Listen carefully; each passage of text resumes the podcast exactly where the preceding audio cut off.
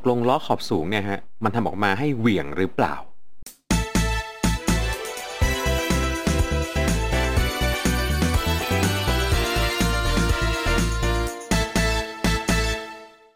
อยากซื้อสินค้าอะไหล่และอุปกรณ์จักรยานใส่โค้ดส่วนลดพิเศษ ในลิงก์ร้านค้าผู้สนับสนุนช่องเราข้างล่างได้เลยนะครับ วัสดีครับ กลับมาพบกับ Cycling Hub Thailand กันอีกรอบนะฮะ วันนี้จะขอคุยในเรื่องของอุปกรณ์ชิ้นหนึ่งที่หลาย ๆ คนที่ขี่สมอบสนใจกันมาก ๆ เลยก็คือล้อขอบสูงนั่นเองฮะ กับคำพูดและก็แนวความคิดที่ว่าเลือกซื้อล้อขอบสูงที่ดี เลือกให้มันหูเบียงเบียงๆนะ วันนี้ผมจะมาไขข้อนี้ให้กระจ่างเลยครับผม ทีนี้มาคุยกันข้างล่างกันหน่อยฮะ ผมอยากรู้เหลือเกินว่า แต่ละท่านที่ใช้ล้อขอบสูงอยู่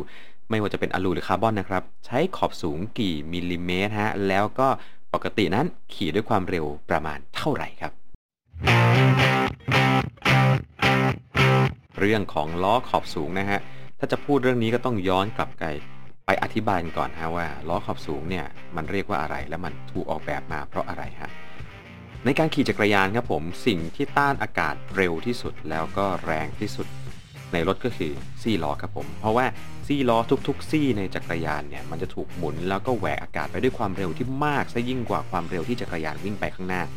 แล้วทีนี้ฮะอะไรก็ตามที่แหวกอากาศเร็วๆ มันก็จะทำให้เกิดกระแสอากาศที่กวนทางด้านหลัง หรือเรียกว่า drag นั่นเอง และ drag นี้จะเป็นตัวฉุดทำให้การเคลื่อนที่นั้นต้องหยุดลงฮะหรือว่าช้าลงนั่นเอง ดังนั้นครับผมเขารู้แบบนี้กันมาหลาย 10 ปีละ แล้วก็แนวความคิดในการออกแบบล้อจักรยานให้ไม่มีซี่ล้อจึงกลายเป็นทางแก้ปัญหาที่ถูกนำมาใช้กันตั้งแต่หลายทศวรรษที่แล้วครับผมล้อ disc หรือล้อทึบเนี่ยก็คือล้อจักรยานที่ไม่มีซี่นั่นเอง หรือแม้แต่การปิดหรือว่าทำเป็น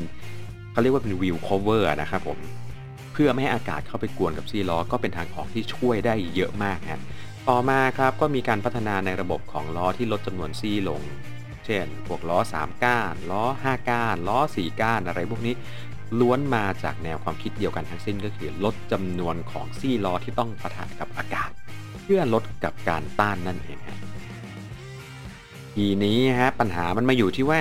ในการแข่งขันจักรยานเกิดมีการออกกติกาที่เกี่ยวกับจำนวนซี่ล้อที่น้อยที่สุดลงไปด้วยเหตุผลเรื่องของ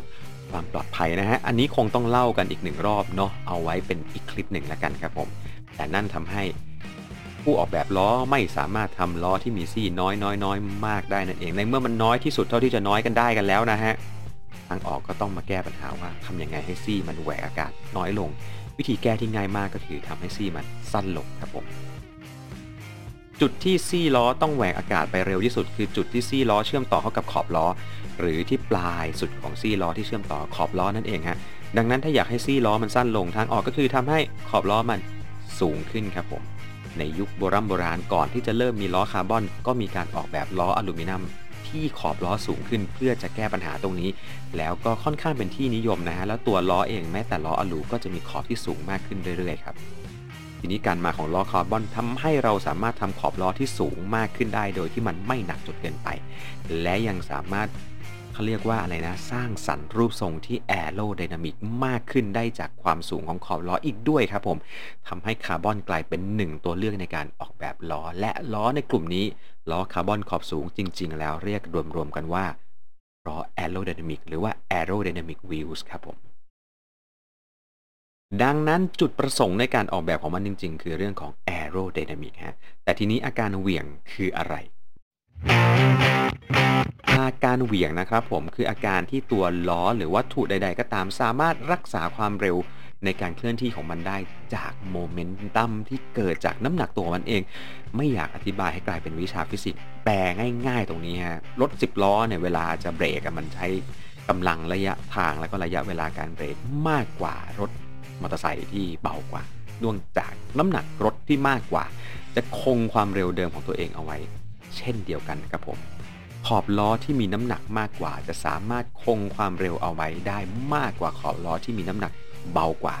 อันนี้ไม่นับเรื่องแอโร่มาเลยนะฮะในการคงความเร็วนี้หมายถึงการคงความเร็วจากศูนย์และเพิ่มขึ้นด้วยนะครับผม ดังนั้นขอบล้อที่มีน้ำหนักมาก จะทำอัตราเร่งได้น้อยกว่านั่นเอง หรือแย่กว่าฮะจาก 0 ไปถึง 10 จาก 10 ไปถึง 20 จาก 20 ไปถึง 30 ก็จะต้องใช้แรงมากกว่าในการทำอัตราเร่ง ดังนั้นน้ำหนักของขอบล้อไม่ว่าจะเป็นล้อขอบสูงขอบต่ำจะส่งปัจจัยเรื่องของการเหวี่ยงทั้งนั้นฮะล้อขอบต่ำที่หนักมากๆ ก็สามารถเหวี่ยงได้ เพียงแต่ว่าที่ความเร็วสูงมากๆ น้ำหนักของขอบล้อ หรือว่าน้ำหนักของโมเมนตัมในการรักษาตัวเองไปของมันจะมีผลน้อยกว่าอากาศครับผมเพราะว่าอากาศจะยิ่งส่งผลมากขึ้นเรื่อยๆ ที่ความเร็วสูงสูงนั่นเอง และทั้งหมดนี้ฮะทำให้ปัจจัยรวมกันของระหว่างน้ำหนักขอบล้อและความแอโร่กลายเป็นหนึ่งปัญหาในการเลือกใช้ล้อขอบสูง ซึ่งอยากจะทำคลิปเรื่องนี้จัง แต่ผมว่าถ้าไม่มีใครเก็ตใน EP นี้นะฮะออกคลิปต่อไปมาคงยาวมาก และก็มีคนไม่เข้าใจแน่นอน ตอนนี้น่าจะเริ่มเข้าใจกันแล้วครับผม ระหว่างน้ำหนักของขอบล้อ แล้วก็ความสูงของขอบล้อที่ ทำให้เกิดความแอโรไดนามิกสองอย่างนี้จะเป็นปัจจัยสำคัญในการเลือกความสูงของขอบล้อครับผมเพราะปกติแล้วล้อที่ยิ่งสูงมากก็จะยิ่งมีน้ำหนักมาก ล้อที่สูงน้อยกว่า ก็จะมีน้ำหนักน้อยกว่า ล้อที่สูงมากกว่าก็จะแอโรมากกว่า และล้อที่เตี้ยกว่าก็จะแอโรน้อยกว่านั่นเอง ดังนั้นการเลือกความสูงของขอบล้อมันเป็นการเลือกระหว่างน้ำหนักแล้วก็ความสูงนั่นเอง ส่วนความเวียงที่เวลายกล้อขึ้นมาหมุน แล้วก็ อ้ตัวนี้มันเหวี่ยงดีจังเลย รู้ไหมฮะว่าจริง ๆ แล้วเนี่ยการเหวี่ยงนั้นส่วนใหญ่แล้วนะครับ เกิดจากการจงใจถ่วงล้อครับ ผมถ่วงทำไมถ่วงเพื่อให้ล้อที่อยู่ฝั่งตรงข้ามของจุ๊บสูบลมอะฮะมันมีน้ำหนักเท่า ๆกันกับเวลาที่เราใส่ยางเข้าไปแล้ว แล้วมีจุ๊บสูบลมอยู่อีกข้างหนึ่งลองสิฮะประกอบล้อเสร็จแล้วก็ใส่ยางเข้าไปให้เรียบร้อย แล้วลองหมุนดูฮะอาการเหวี่ยงที่ว่าก็จะหายไป เรื่องของล้อที่มีการถ่วงน้ำหนักให้มีการเหวี่ยงนะฮะเรื่องพวกนี้พบได้ในแนวความคิดเมื่อหลายทศวรรษที่แล้วเหมือนกัน แล้วก็ถูกใช้ในหลาย ๆ ยานพาหนะที่มีการถ่วงล้อเพื่อรักษาสมดุลของล้อทั้ง 4 ข้าง ให้มันเหมาะสม แต่ว่าสำหรับจักรยานแล้วจริง ๆ ล้อที่เขาเรียกว่า อุดมคติในการหมุนคือล้อที่มีน้ำหนักเสมอกันทั้งวงฮะในแนวความคิดใหม่นะครับ แล้วปล่อยให้หน้าที่ของการรักษาความเร็วของมันอยู่ที่เรื่องของน้ำหนัก แล้วก็แอโร d y นามิกรวมถึงแรงเสียดทานในจุดหมุนต่างๆ ด้วย ดังนั้นเวลายกล้อขึ้นมาหมุนดูคราวหน้านะฮะลองดูกันดีๆ ครับว่าล้อชุดไหนเหวี่ยงหรือไม่เหวี่ยงอย่างไร เอาไว้เจอกันใน EP ต่อๆไปเรื่องของการเลือกซื้อความสูงที่เหมาะสม ซึ่งอธิบายยาก